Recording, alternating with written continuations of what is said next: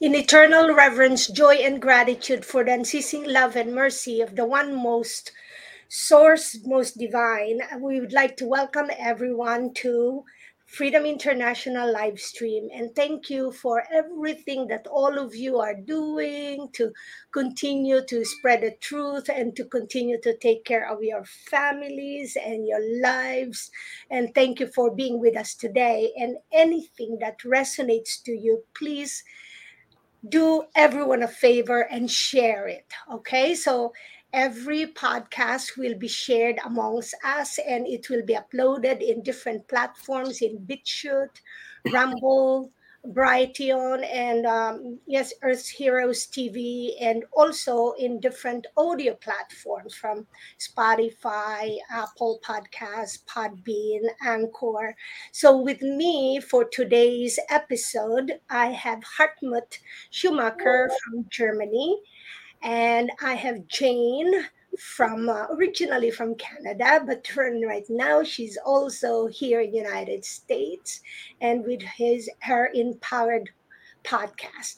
And we are honored and grateful that we have Scott Schara as our guest. And Scott Schara is Grace's dad.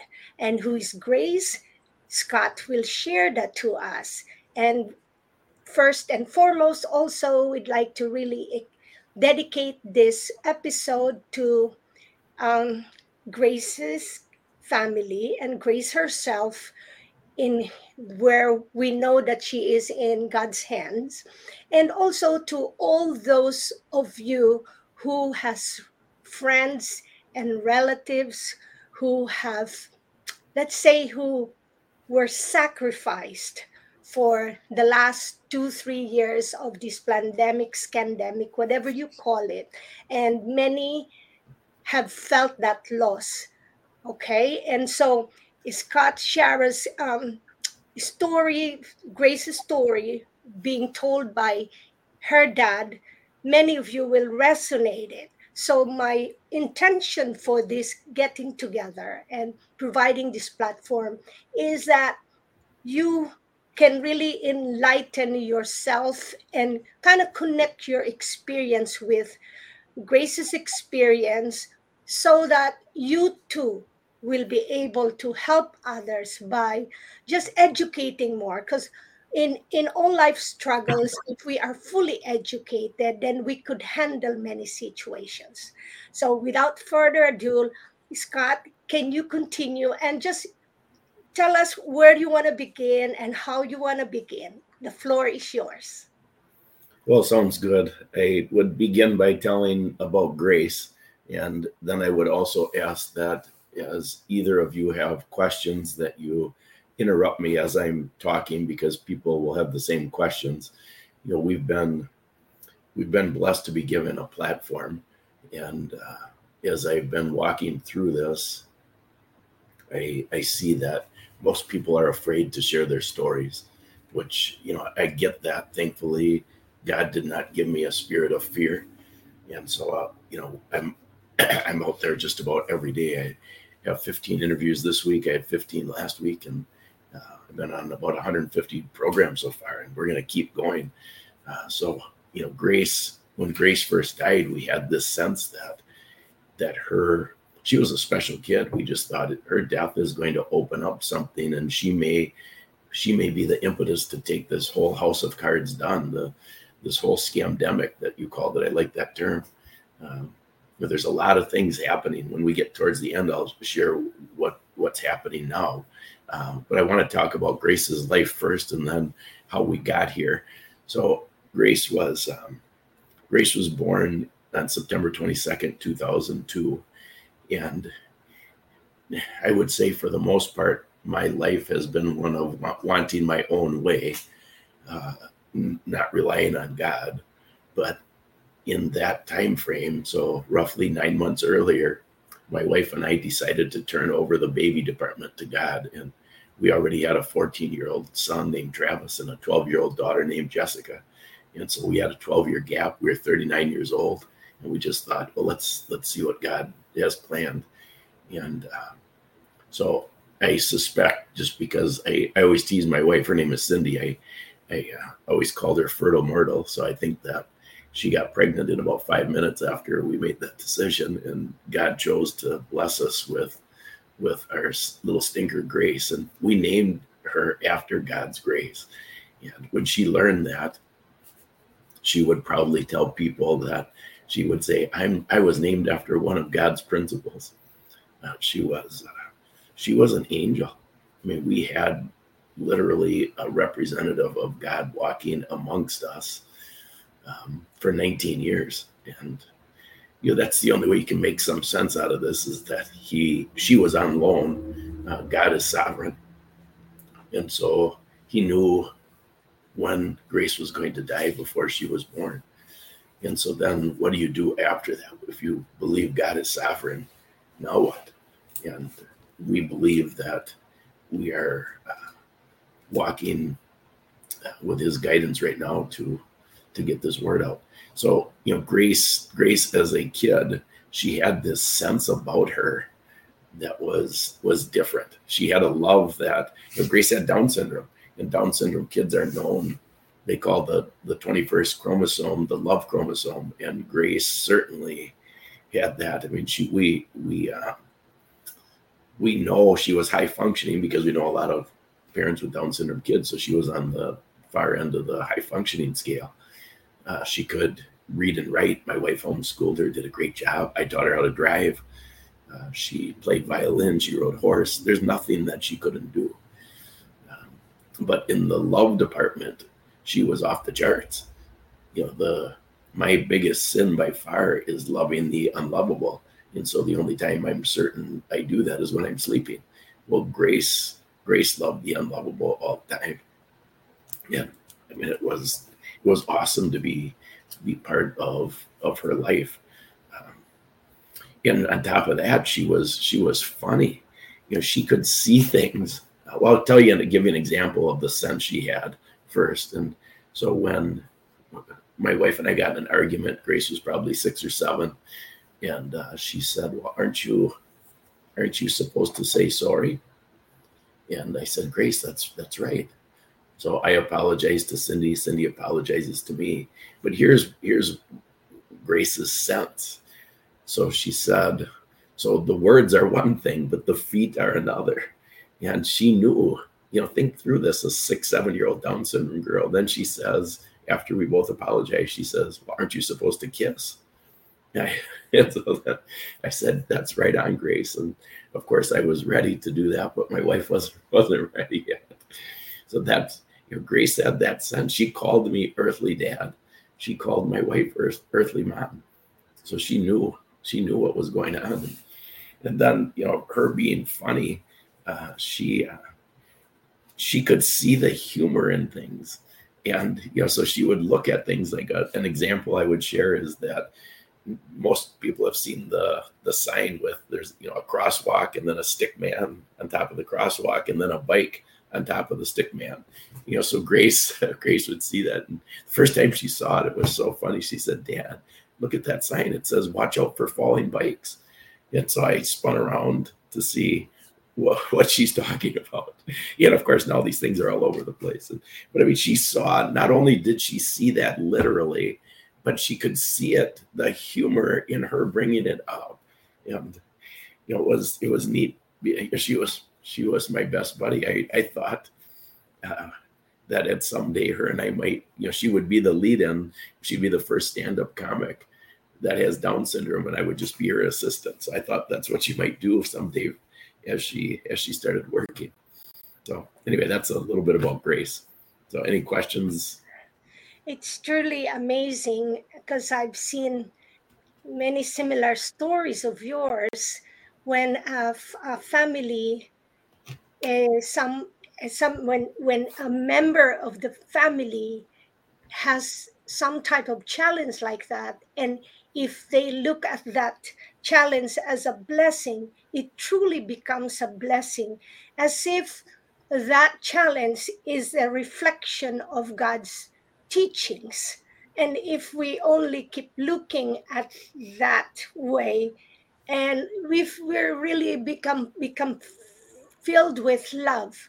I've, uh, as a nurse, I've worked with a number of uh, individuals, and again, with Down syndromes, with autistic children or adults. And when you look at what they're telling us in terms of how much love and patience, instead of like being annoyed and being impatient with them, we, I keep like it keeps going back to me. How can I develop myself more in living in the Christian principles or in God's principles? So I, you know, I listening to many of your interviews, it brings so much memories of how, as a nurse, I enjoyed working with people who and families who have challenges. And they said it brings when I'm assigned to such, I to ask myself, what is this opportunity that brings me to take care of someone like grace or other similar situation. But um, how are you doing as jane asked you earlier how are you doing lately? Because it must be hard to just keep going on and repeating the story. And but so and how are you doing and what's your main goal for creating the website and to continue to share this story? So, know, how I'm doing emotionally, it, it really depends on the day. You know, you you start walking through memories, and uh, you know that's tough. Uh, I was on a I was on a show the other earlier this week, an evening show, and they they played an Elvis song that Grace and I discovered together called "Who Am I," they played that as the introduction and I didn't remember that they were going to do that. They asked me about it way back when they booked it, but they booked it a month earlier, and I forgot about it. And, and uh, you know, that's a tearjerker because I can remember when we heard it together. We had Sirius radio in my truck, and we always put on the Elvis station because Grace was an Elvis lover. And um, you know, so you walk through those memories, and they're tough. Uh, but you know that has to be put aside because there's there's three things I would say relative to the goal. And I mean, if you're if you don't put the stuff aside, you can't communicate what's going on. So of course, the first thing instantly we had this as a goal is we got to help other people. You know, if you believe what I'm going to tell you, that has to cause an action. And so I would encourage you to really think through what I'm going to tell you and start processing if it's true or not. I have all the research on Grace's website. So don't just believe me. Look at what I posted on the website. Dig into it. Because if if what I'm saying is true, it will save your life or save a loved one's life. So immediately we had that as a goal. Then we saw this second as as a spiritual battle as we started seeing what is really behind this? How did this all happen? Um, then you see the spiritual element of this.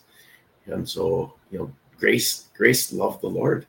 And so I believe that she is being used right now to prick people's heart. You know, nobody hated Grace. She didn't hate anybody. So she is a one of the one of the hosts said Grace died a martyr's death. And we don't want her death to be in vain spiritually you know, if you save somebody's life physically, which we know already of many who have been saved because they call us, but if they're not saved spiritually, you wasted your time. So that's the those are the two reasons we're doing this. And then you asked, what's the goal? And I can can boldly say I have no idea. And the reason is I God has done so many things with this story, you can't make it up.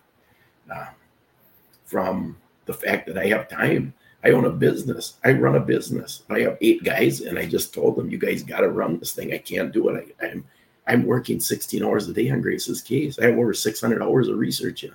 I don't have time to run the business, so I, have got the time. I mean, that's a miracle. Uh,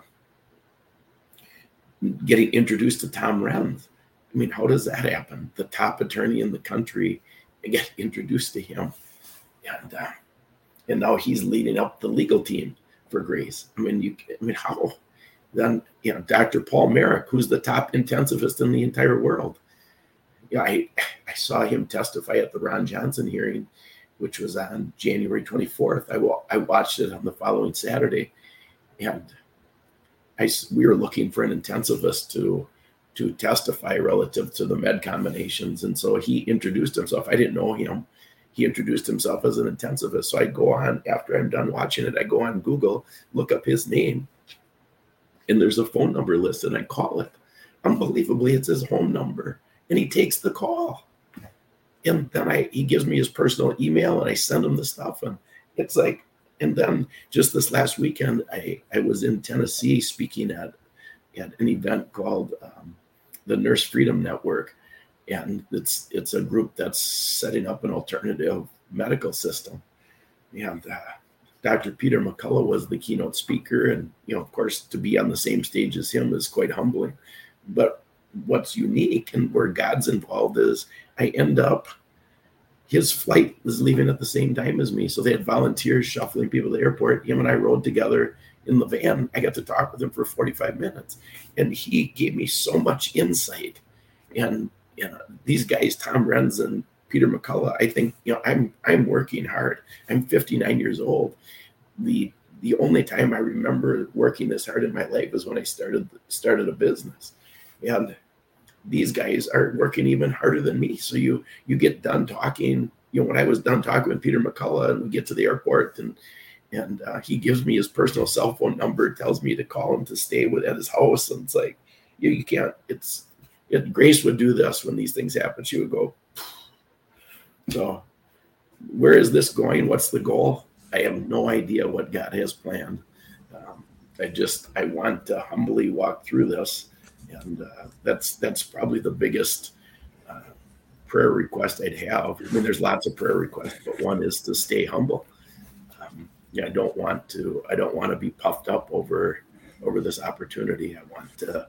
I want to get this message out truthfully, honestly, and humbly, and hopefully, people get right with God over it. Right. I feel that. I feel that um, in the last number of years, there's been an, an agenda to turn us away from God, away from Source, to believe that there is nothing more than the physical. And on my podcast, we constantly talk about synchronicities and this connection to Source that you're talking about. And you can't deny it when synchronicities happen like that time and time again. And you know that grace has a part in it as well. And it's just so beautiful. So beautiful to hear, Scott. Well, thank you. I, mean, I have 49 of these miracles documented. Yeah. You know, there's been way more than that. I mean, but you know, it's it's like I just hit a few of the high points just so you get a sense of these things. I mean, um, so how we got here. Uh, so Grace had a sniffle around September 28th of 2021. We were on the frontline doctor's protocol, so she was on a vitamin regimen before getting the sniffle, and we had everything in the house: ivermectin, um, a uh, nebulizer, everything you need for COVID. And so we really didn't think anything of it. You know, we just saw it as a cold or flu, and but we just assumed that with one of us get a sniffle, let's get an ivermectin right away. So we got Grace on ivermectin. we did a home test on her for COVID on October 1st. The reason was, I mean, she was fine, but we were going to go to a wedding, and we just didn't want to take her to the wedding. Uh, if she had COVID, she tested positive, so we, de- of course, we didn't go. And so everything's going fine. And then on October 6th, she couldn't maintain her oxygen above 90%. And um, so at that point, we perceived it as an emergency. And that's, that's a fairly significant point uh, because, of course, you need oxygen to live. But, you know, at the level we perceived it, um, really blinded us to to what is available. And of course, I know a ton more now. I mean, I've got a lot of research in this. So if I would have known then what I know now, Grace would be alive today. If we took her to the emergency room, which we may have, um, we would have not admitted her to the hospital and they would have sent us home with a prescription for oxygen and a steroid. And when I say Grace would be alive today, I'm not discounting God's sovereign will, of course. I mean, so he already knew, but I'm just sharing this so that people understand the choice that you have. And the reason I say 100% is because Grace died on October 13th. October 16th, I checked into a different hospital. So in substantially worse condition than Grace. I just about died the first night. And in 24 hours, they turned me around. And they turned me around because they did not follow the, the protocol that they followed with Grace. So they followed a protocol to kill Grace versus the hospital I went to followed a protocol to save my life. And it was just a completely different attitude. You know, in the hospital Grace was in, there was an aloof attitude that I heard so many times we're giving 110%. We've been doing this for two years. They really looked down on me, challenging. Um, yeah, they just had this, uh, just it was really a bad attitude, a know it all attitude. Whereas the hospital that I went to, so Grace died in Appleton, Wisconsin. I went to a hospital in Green Bay, Wisconsin. So that's about 30 minutes apart. And the nurse when when I checked in, they said, "What would you like to have happen?" I said, "I would I would just like to rest, and I'll bother you if I need you, but otherwise, I don't want anybody coming in and poking me, checking on me, and I don't want any alarms going off." And they respected that. I asked for the same thing for Grace, and they said, "We can't do that." They lied to me. Um, then the next morning really tells the tale. So the nurse came in the next morning, and that night I ended up calling them because my oxygen dropped in to about seventy-two percent, and uh, so I had to call them in to help me. I just went to the bathroom and just going back and forth to the bathroom. I mean, it was it was that bad. But ultimately, the next morning, that nurse, or not that nurse, a nurse came in, and she was in charge of my care for most of the time. And she said, I she had a little couple pills, and she said, I'd like to go through the pill regimen with you. And I said, What do you have in there? and she said I have a multivitamin, a probiotic, vitamin D, vitamin E, and fish oil. And I said, "You got to be kidding me! You guys don't believe in that stuff." And she said, "Well, we do here." And that was step two. The first step is is respecting my wishes, but step two, having a protocol that it doesn't include pharmaceuticals. I couldn't believe it. Um, so anyway, it was, and this was a this was a regular hospital. It wasn't. Uh, it just they they were choosing to not be bought off by the government's agenda, and know, I can't say enough about them. They saved my life, and I believe God put me there for a couple reasons. One is it was part of break of His way of breaking me, which that's a whole separate issue. But um, as far as this story, you know, I you know obviously He knew what I was going to do with this, which is just get out there and share the story. And in order to share it objectively, you have to go through certain things. So, I mean, I had to go through that hospital stay to see what's possible. And then, you know, to share that objectively. And then he also, you know, he did something so significant before I started sharing this public, which is he changed my heart. You know, you can't, as a human being, you cannot forgive a person who killed your best buddy. That's impossible. Um, but God can do it. And so, I mean, I didn't do anything. I didn't pray that He would for would put the forgiveness in my heart. I didn't do anything. He just did everything. And you know, I, all I really care about in this is that the doctor and nurse who did this to Grace repent, because I I don't I wouldn't wish eternity in hell on anybody including the people who killed Grace. And of course, if the whole medical profession repented of what they're doing, this whole killing in the hospitals would stop in one second.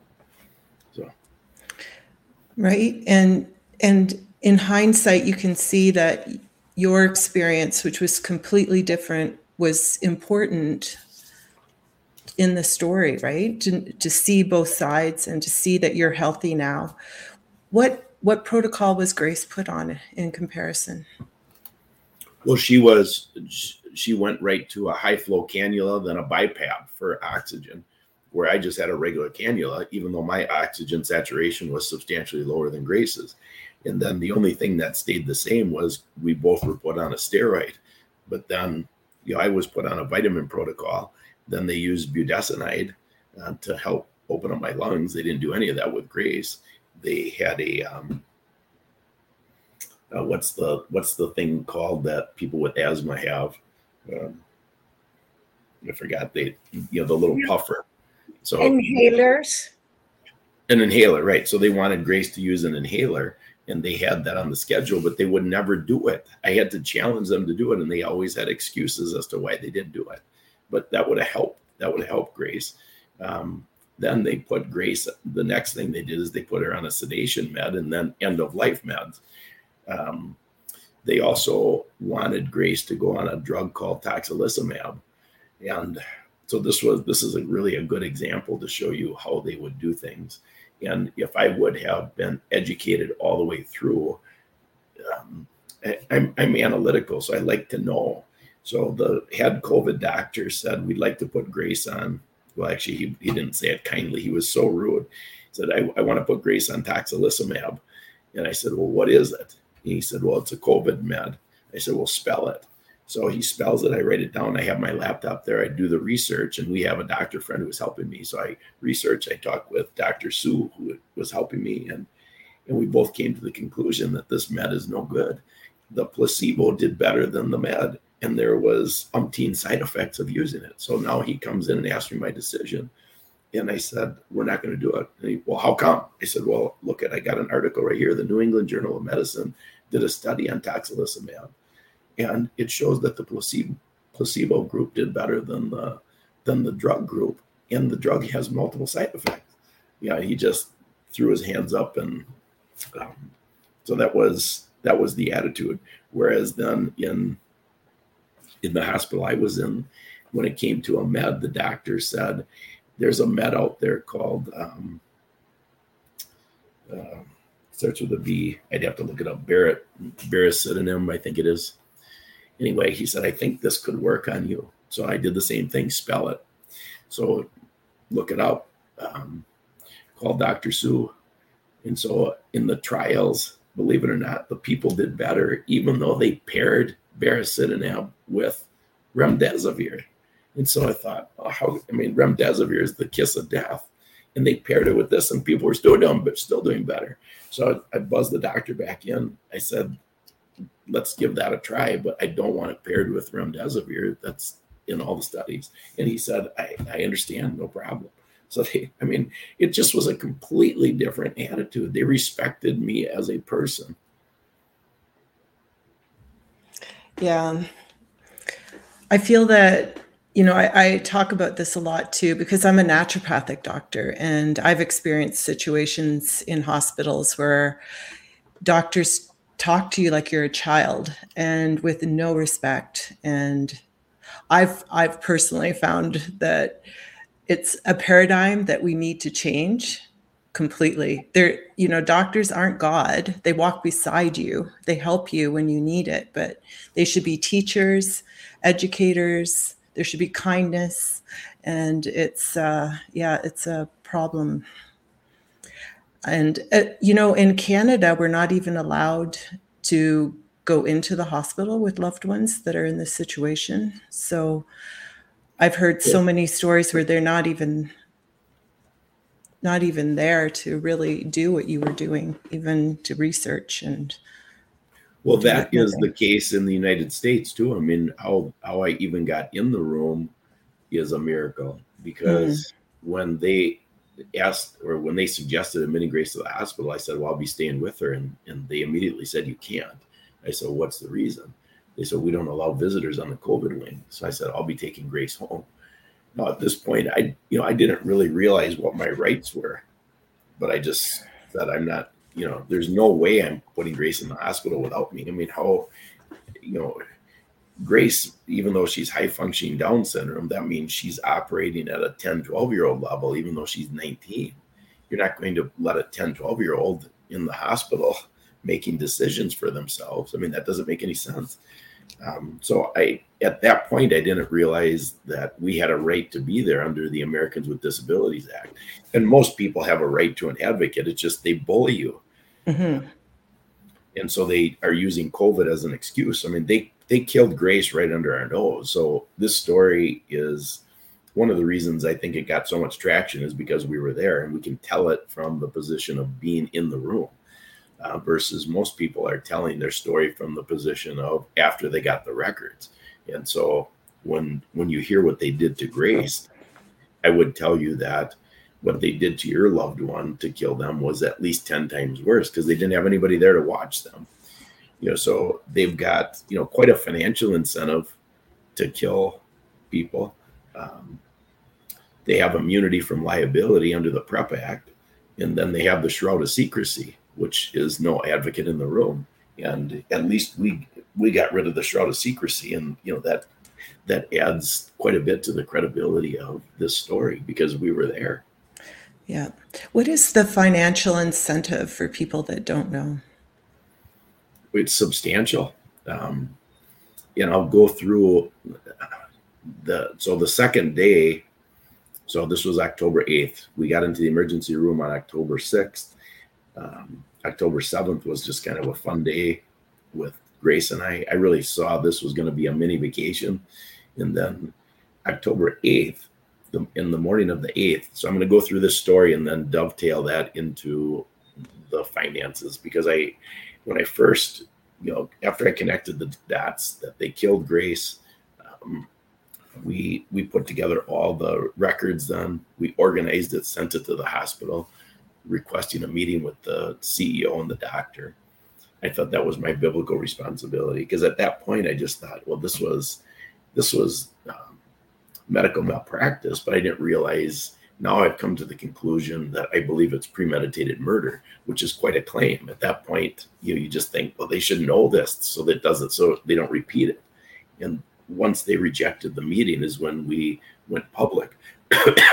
Ultimately, now as we walk through these days, that will after Grace was died, it was about a month no, it was about two months afterward that I connected the money. And I thought this was all about money. In this example, we'll show you, but I don't think it's about money at all at, at this point. I think money was just a tool to convince people, administrators of hospitals, to do what the government's agenda is and will continue to be. So on October 8th, the doctor came in and said, You're going to need to put your daughter on a ventilator in the next two hours. And I said, What is that recommendation based on? At this point, I did not know ventilators were bad, uh, meaning relative to using ventilators with COVID. It is not a tool that should even be in the toolbox. Ventilators are can be a necessity with other things, but COVID is not what is solved with a ventilator. And but at this point, I didn't know that. I was under the impression that it's just a tool uh, you know, President Trump had said we have a ventilator shortage and we need to convert factories to make them. So that was my paradigm going in. Anyway, he said that the blood gas draw we did the night before showed that Grace is not doing well.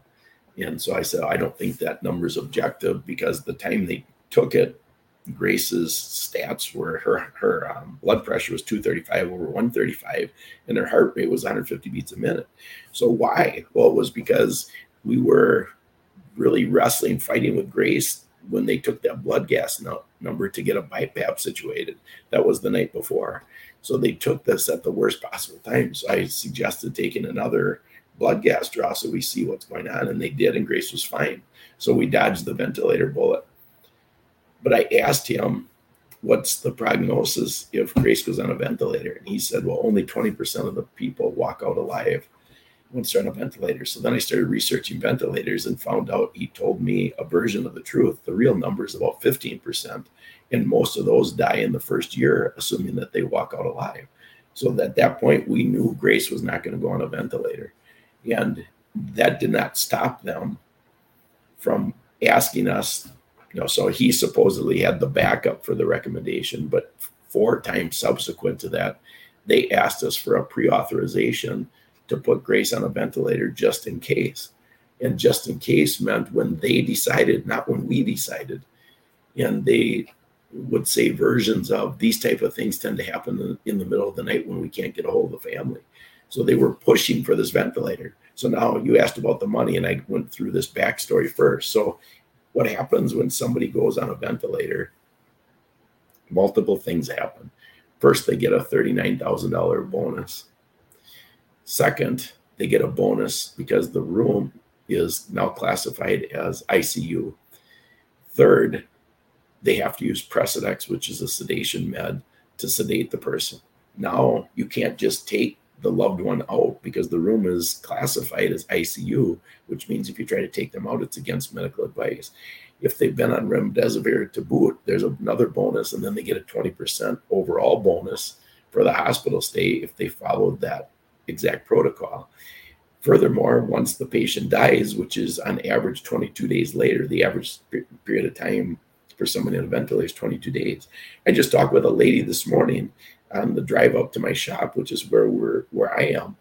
Um, she said she has a friend of hers whose mother she's concerned about, and she's advised her get her out of the hospital. She's already been on a ventilator for six months, which that's really out there on the that's on the right hand side of the bell curve the average time is 22 days. So when you add up all the bonuses and the insurance payment, the hospital gets approximately $300,000 for convincing you or your loved one, you as an advocate or the loved one directly to, to go on a ventilator. So it is big time money.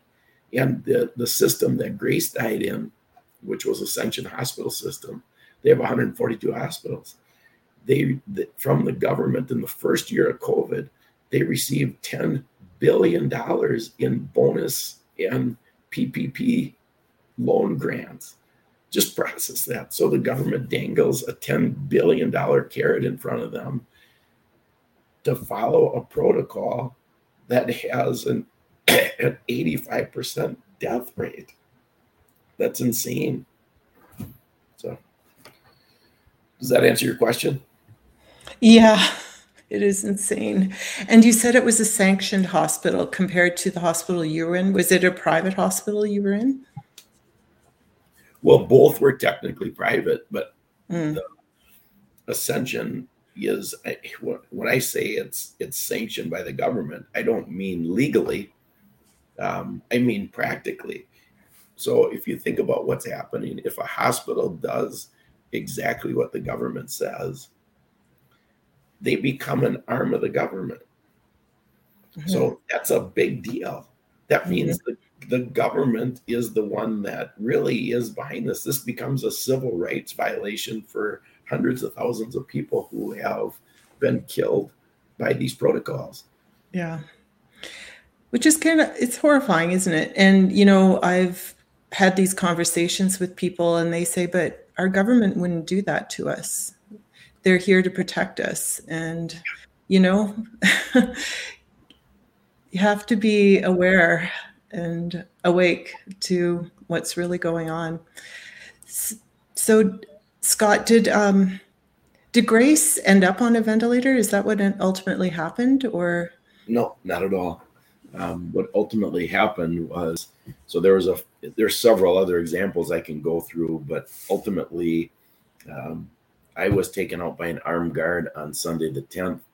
We had to hire Grace's special needs attorney to negotiate with the hospital to get my daughter Jessica in as a replacement advocate. Uh, my wife couldn't do it at that time because she had COVID. And uh, so we had 44 hours without an advocate.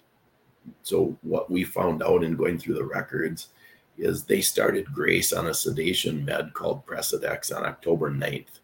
So just the sequence of events First day in the hospital was October 7th, emergency room October 6th, first day in the hospital the 7th. The first request for the ventilator on the 8th. The 10th, I was taken out uh, 44 hours without an advocate. The 9th is when they started Precedex. Grace died on the 13th. So now from the 9th through the 12th, that's four days. They had Grace on Precedex for four days. During the window that we didn't have an advocate, they increased the dose of Precedex seven different times.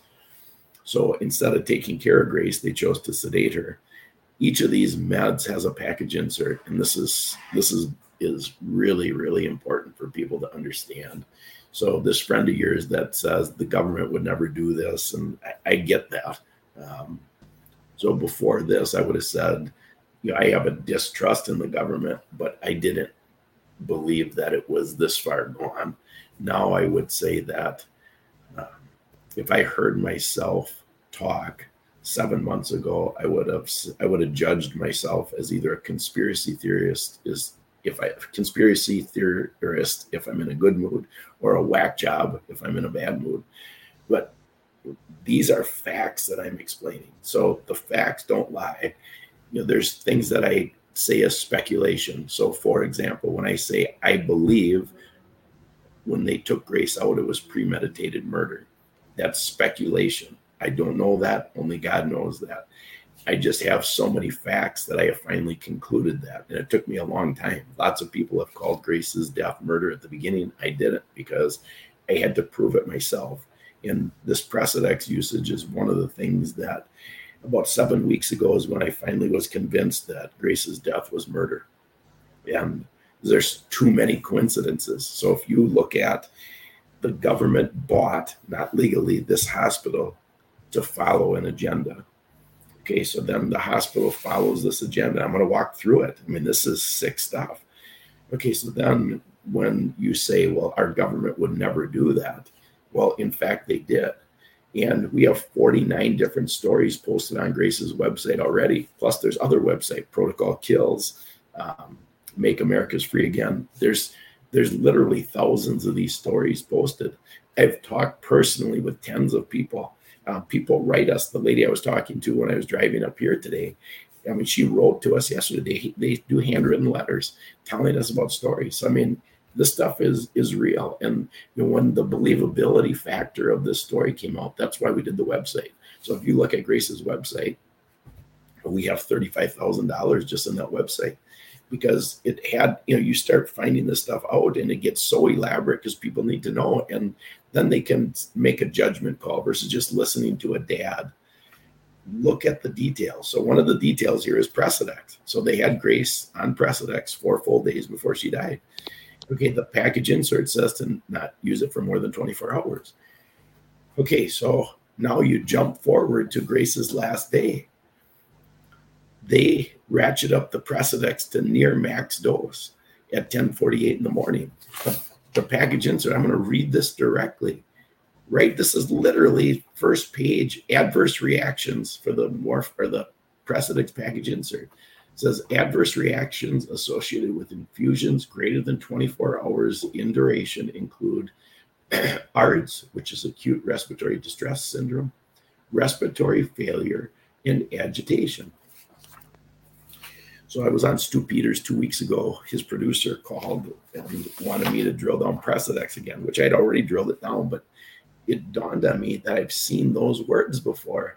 So I was laying in bed when it dawned on me. So I sent myself an email. So I looked at Grace's death certificate in the morning. I didn't look at it in seven months. The immediate cause of death acute respiratory failure with hypoxemia. So you remember, I just got done reading that an adverse reaction for infusions greater than 24 hours is respiratory failure. Grace died, number one cause, acute respiratory failure. So that's a direct cause of death from using a drug illegally. And another side effect of Precedex is low oxygen, which is called hypoxemia. The second cause of death, COVID 19 pneumonia. So, of course, so they can get the $13,000 death bonus.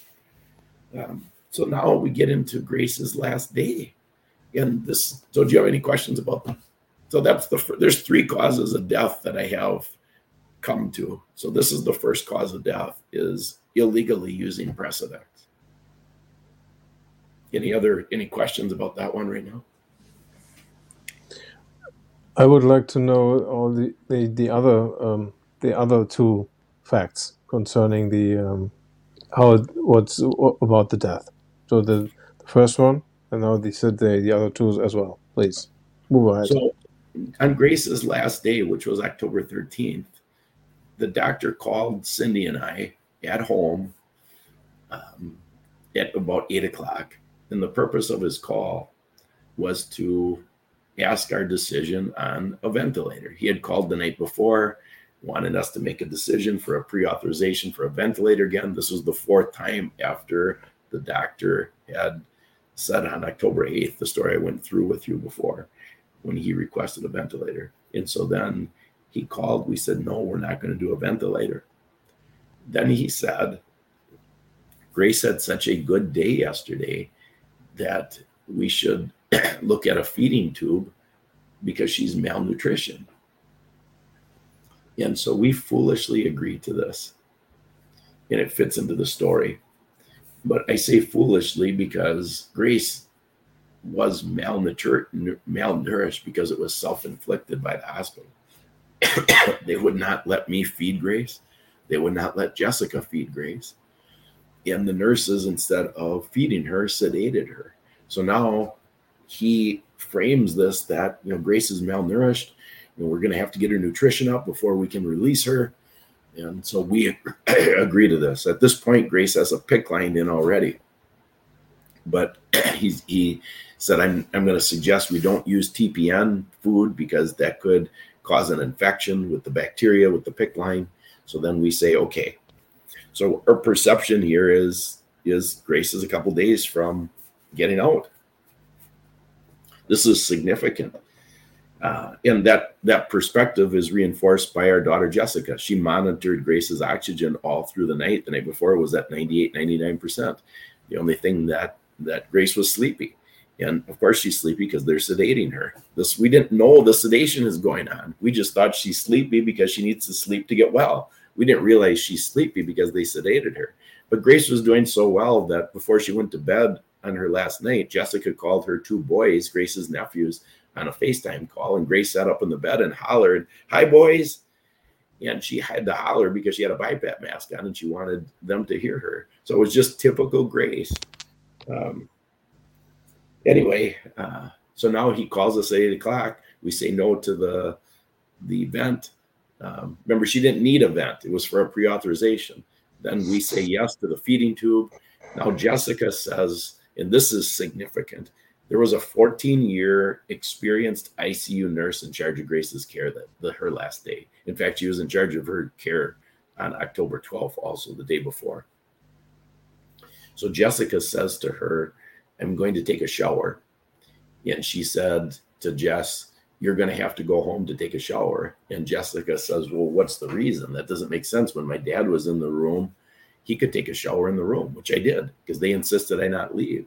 And she said, I don't care what we did for your dad. You need to go home and take a shower.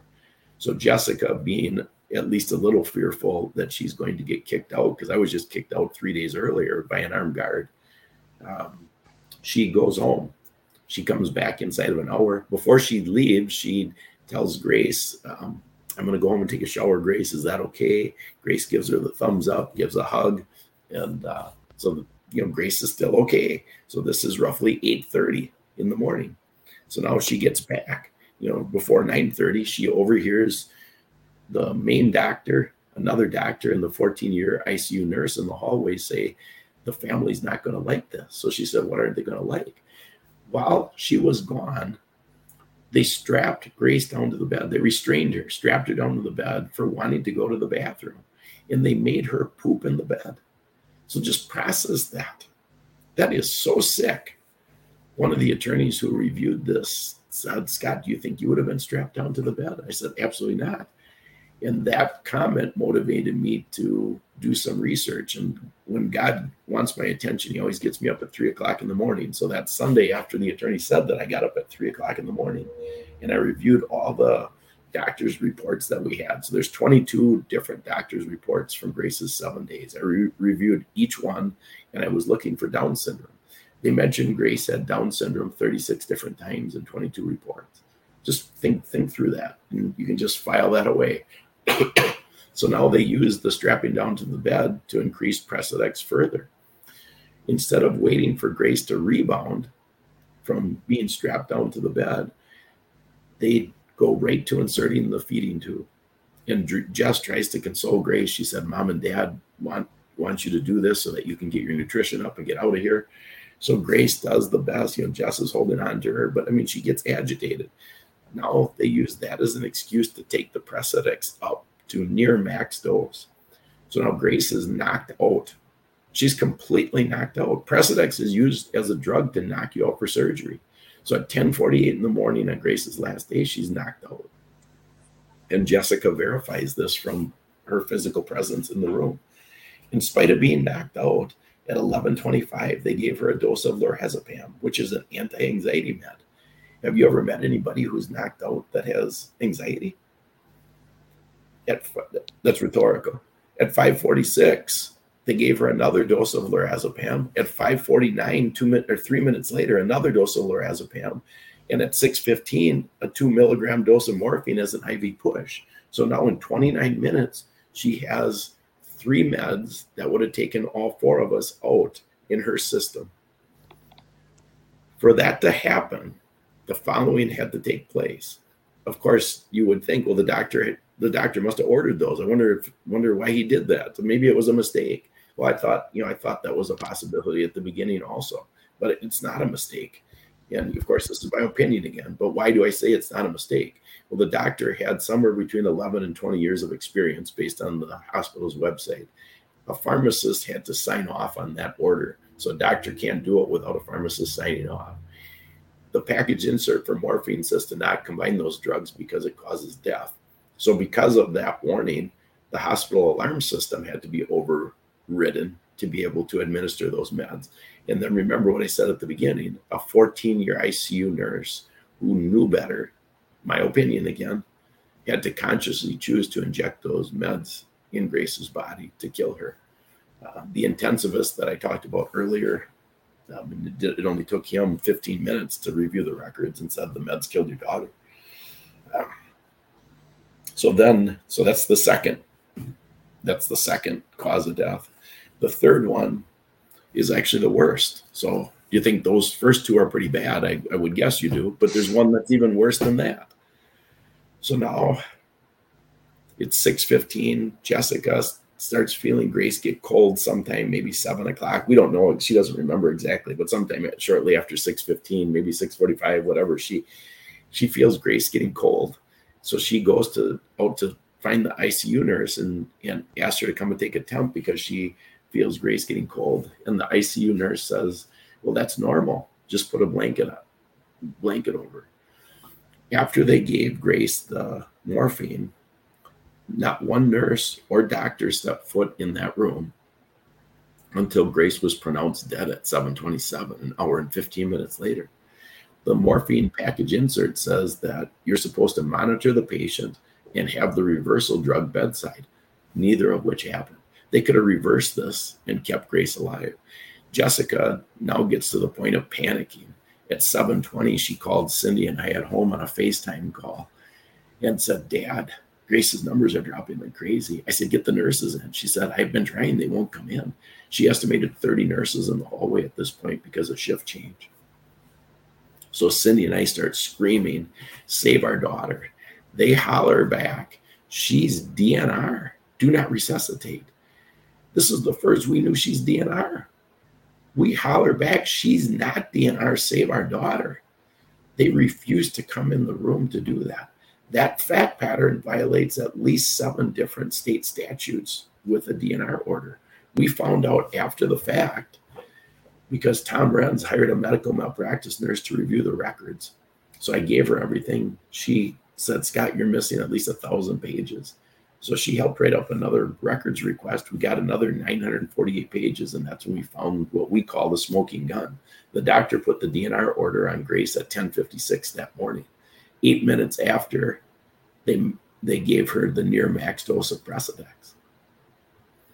One of the attorneys who reviewed this said they had to get that DNR order in place right away because they thought the Precedex was going to take Grace out. And if you just look at that sequence of events, they had to have a DNR order in place, and nurses believed that that had authority. So then they they stopped wanting to save her by even if there was a valid DNR order in place, by Cindy and I hollering, she's not DNR, save our daughter state statute says that fact makes any DNR order in place, even if Grace would have put one on herself, it null and voids that DNR order. So that's the third. That's the third cause of death. And and what is the situation right now? Because um, let's say you are you fight a very huge battle, and um, the problem is, let's say a, a normal a normal guy or normal man or woman would like to have uh, justice. And the problem is, is this an official protocol of the government? How is what is your result after this battle at the moment? What do you um, yeah, a what is the situation? So one other piece I'll just add, and then I'll answer your question specifically, is that um, we found out later on that evening that there was also an armed guard posted outside the room, and we presume that armed guard was there to prevent any nurse from coming in and saving Grace. And we know he was posted because after Grace died, Jessica crawled in bed with her to hold her until Cindy could get there. And that armed guard watched Jessica through the nurse's window in the hallway the entire time she laid with Grace. Um, so it's it's pretty bad. So here's here's the details that I can share. There's a, there's some things I can't share, but we are involved now. We have a legal team. Tom Tom Renz is heading it up. Um, the Prep Act provides immunity other than with intention we believe we have enough evidence. We have an overabundance of evidence to show intention. Plus, the protocol that they followed isn't the protocol that is sanctioned by the government, which is remdesivir and ventilator. They used end of life meds. Right now, this protocol that I just described with the end of life meds, so they call them comfort care instead of the truth because it sounds better, um, and a DNR, that is already state sanctioned in the UK it's not state sanctioned in the United States. So that's that's really the key. Um, so they might be able to get away with the Precedex because Precedex is part of the government protocol, but you can't get away with uh, end of life med combination that would have taken anybody out, and you can't get away with uh, putting a DNR order on somebody without their permission. So that's the that's in a nutshell why we why we're going to um, challenge this and and make Grace's case. You know, when Grace first died, I think I said this at the beginning. We had a sense that she might be the one who takes down this whole house of cards because she is a special kid. Uh, and you know, if God's going to use it for that, that would be fantastic. And we're just part of it. And we're not after any money. Um, that's not what's going on. Tom Renz convinced me to file the lawsuit, and we were against filing a lawsuit, but he said, Scott, in our system, this is the fastest way we can stop the behavior. And so he convinced me of that. And we think we have enough evidence um, that this would be, you know, of course, it's a lawsuit is always a crapshoot because you never know who the judge is going to be, the jury, everything else. But, you know, just think through hearing what I just told you. And this is is pretty bad stuff. So I think it's question. Uh, I want to. I, I, want to. I have a comment. Um, it is very interesting because um, the justice is here very necessary because, as Jane said, the the gods in white, and um, here in Germany, when, for example, in the 19th century, the uh, the pharmaceutical industry was established in 1867, uh, they they copied nature. They only copied nature and put it uh, and they established the chemistry and they put everything together like the puzzle principle.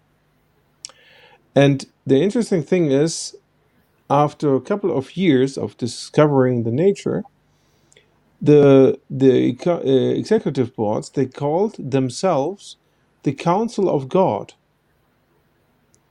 And when you know that the pharmaceutical and the chemical industry have established this kind of medical industry with universities, then there is a, let's say, there is probably a link how it comes that the people, that several professionals have a specific attitude. And this is, um, and the justice can um, cra- crash the card house. I really appreciate what you're doing. I think you I think you summarized that perfectly. And you know, that's this case, if it gets the traction that we think it will, can you know, we're only in one lane. Uh, so we're in the hospital killing lane. you know, there's other lanes here. We've got a vaccine that is not a vaccine at all that is causing mass killings. Um, we have doctors and nurses losing their licenses for for um, prescribing stuff that works. Uh, so that's another lane. There's there's so many angles of this, you know. So we're just in in one lane, and we just want to take that lane to the to the max, and that's that's what I am dedicated to do. Yeah, a war is won by many battles. Correct. And yeah, this uh, yeah, I really appreciate this. Well, thank you. It's encouraging. Yeah. It's encouraging to talk it through. I mean, it's uh, you know, it's it's it's this the details in this case are they're so bad, and uh, you know that's why you know we keep telling it. Hopefully, people if they hear this and they think that oh this guy's all wet, that's okay. I don't care what you think about me, but look at the research that's on Grace's website, and then you know take some time and dig. You know why would you believe? Why would you believe the media that says vaccines are safe? What's well? Why would you just believe that? Why won't you just believe me at the same level? And then because each thing you shouldn't just believe what's being told, it should require you to do the critical thinking. So critical thinking has been trained out of our society uh, for a couple generations, and of course we're seeing the fruit of that. People don't think anymore. Yes, and um, and uh, especially also as you mentioned, you had sorry for saying that, but you had the privilege to see it, to be directly involved in this thing. Many patients wrote let's say, their situation from a critical point of view lying in this room, no chance to talk to any uh, family members, and send only messages, and the me- and the family members could only see in the messages on the telephone how they really how they really felt. Right. And um, yeah, and these these are the the unknown people who can never say anything. Yeah. Unfortunately, you know, so one thing I would encourage anybody to do that has lost a loved one is get the records. You know, it may be that you never use them, but if there is going to end up being class action suits as this thing goes, um, you got to have the records. Without the records, and on top of the records, any any text messages, notes you have, um, take what is in your memory and transcribe it on paper. Um, all that stuff will become important and it's worth doing. Uh, if you choose not to do it, that's your prerogative. But if you if you do it, I think it it uh, it's going to end up helping the cause in the end. And it would also um, has the effect. It would also have the effect that many people would go to court, and it, uh, the courts would be so busy that the system could be crashed. Could crash. Well, that's true. That's that's right. yeah. It's it's very hard to get somebody to take to take a case, you know, because yeah. the, you know the immunity from liability. Nobody really wants to take a case, but you know that's you know that's where I, am very thankful for Tom Renz and him seeing um, the the path that we can hopefully get justice for a lot of different people. So I, I'm looking at justice as the you know the best justice of, of all I already said, which is the the doctors and nurses who are doing this to repent. Um, but the justice of accountability. So there's for every choice there's a consequence, and you know I, I think most of these people who are doing this are are robotic. They just see it in in a light that is so hard to grasp. Um, a few weeks back, I I learned of the Milgram obedience experiment. And that really was shocking to me. In that experiment, two thirds of the subjects would administer an electric shock to the actors, which they didn't know were actors, enough of an electric shock to kill the person just because their superior told them to do that. that does not let these doctors and nurses off the hook because you still have to be responsible for your choices. But I mean, people are are really in this. You know, they're almost like zombies, and this where my research has gone is in is in that area where I believe this is actually genocide that's taking place, and it's been set up for multiple decades. And yes. in the United States right now, 67% of Down syndrome children are already aborted. Most countries, it's higher than that. Denmark has a 98% abortion rate for Down syndrome children. You know, and right now, when a young person gets pregnant, the first thing their doctor encourages them to do is get an amnio so they can not have the, this disabled child complicate their life. And most of them get aborted. And so, if that's already the mindset that's been set up for four decades, it's no surprising. So, Grace is then a useless eater to most of these young people in the hospital. And the elderly are the same. They've been put in nursing homes for many decades now, where nursing homes, when I was a kid, were very uncommon.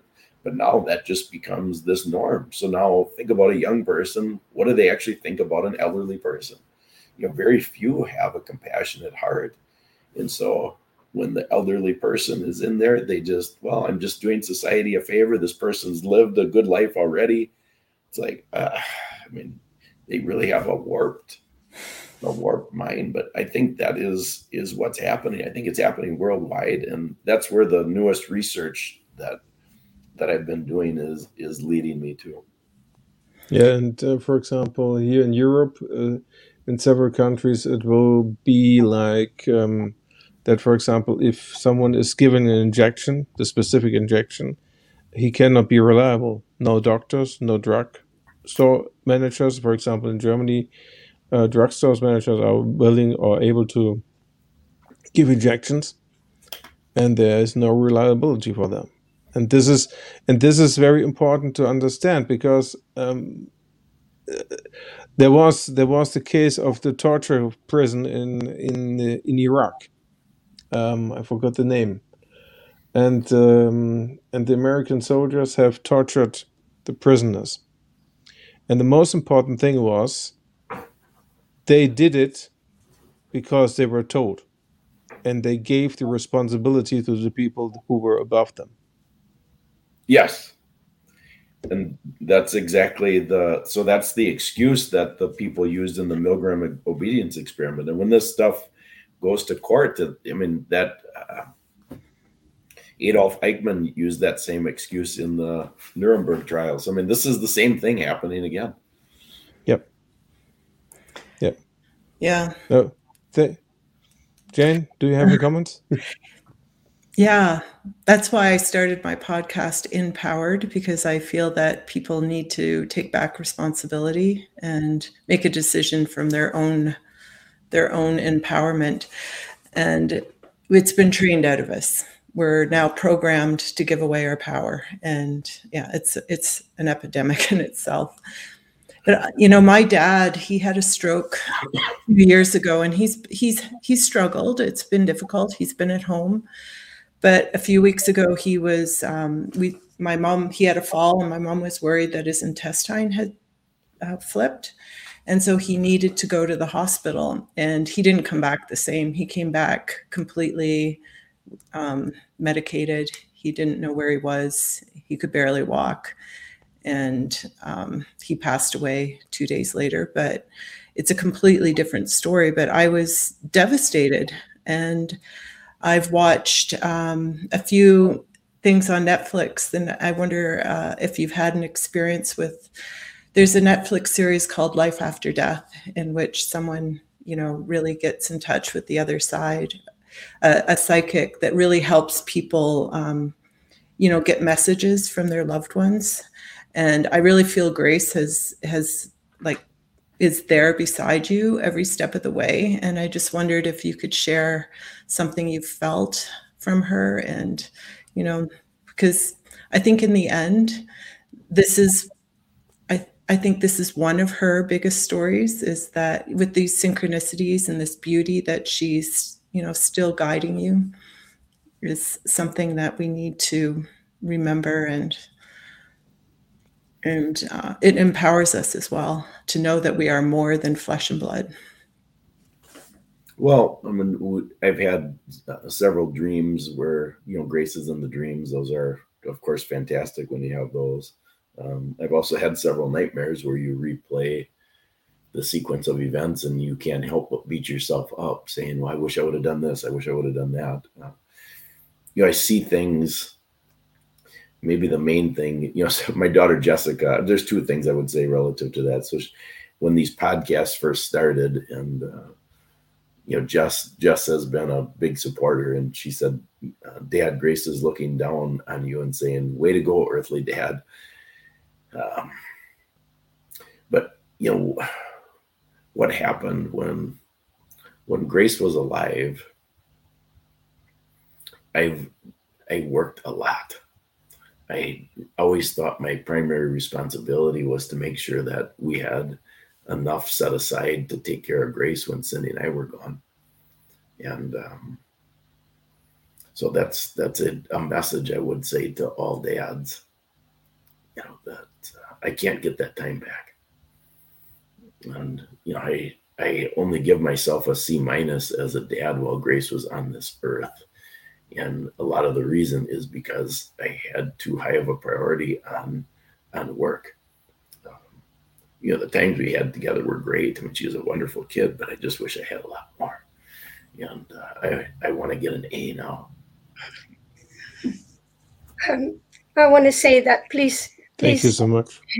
Please don't uh, don't underestimate or don't be hard on yourself because as a as a nurse in critical care I, if i was still there i'm still there you would be my best patient advocate because i always that was one of my best time in ICUs as a hospital nurse is to have that family member who could really like fight with me because it is difficult for a nurse to really have that assertiveness with all the other team members around them. But I always have to say, hey, the family wants this. The family said this. The family. I, so even if I truly want it as well, but if the family says so, I'm I'm with the family. And if I'm I'm if at some point there's and I and I know if you were in and, and you ended up in a different hospital and you had a different experience. So but it's always that minority but so you i gave you an a plus a plus for that. And so it, that's really good. Um so it will be for me it will be you it will be a win win win win win win win win situation. Yes. Someone has someone many people have to take that responsibility and change the course and uh, I want to end with Psalms 23, verses 4 to 6. And it says, Yea, though I walk through the valley of the shadow of death, I will fear no evil, for thou art with me. Thy rod and thy staff, they comfort me. Thou preparest a table before me in the presence of mine enemies. Thou anointest my head with oil, my cup runneth over. Surely goodness and mercy shall follow me all the days of my life, and I will dwell in the house of the Lord forever. And a, a favorite poem also that I always offer to um, those who have uh, loved ones who've been sacrificed when maybe they didn't have to be sacrificed. It says, A letter from heaven. When tomorrow starts without me, and I am not there to see. If the sun should rise and find your eyes all filled with tears for me, I wish so much you wouldn't cry the way you did today while thinking of the many things we didn't get to say or do. I know how much you love me as much as I love you. And each time that you think of me, I know you'll miss me too. When tomorrow starts without me, don't think we're far apart, for every time you think of me, I'm right here in your heart. And I say, not goodbye, but till we meet again. So, Scott, thank you so much. Yeah, thanks. That was very encouraging, Grace. Thank you for that.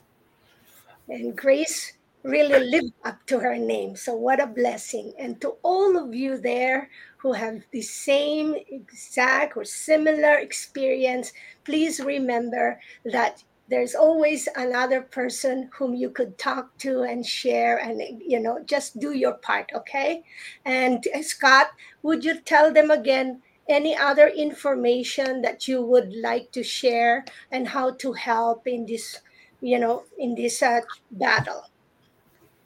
Well, Grace's website is ouramazinggrace.net. And if you choose to go there, spend some time learning about Grace. Uh, read her obituary. That what you just read reminds me of her obituary. My my wife wrote Grace's obituary, and it's uh, it's really well done. Um, so spend some time on the website getting to know Grace. We have a ton of videos and all kinds of neat things. And then the tragedy tab has the research. Um, you'll see all kinds of other tabs with resources. And if you choose to, you want to help us, we're of course raising money for the lawsuit now. Uh, we have a GiveSendGo set up under the uh, How Can You Help tab.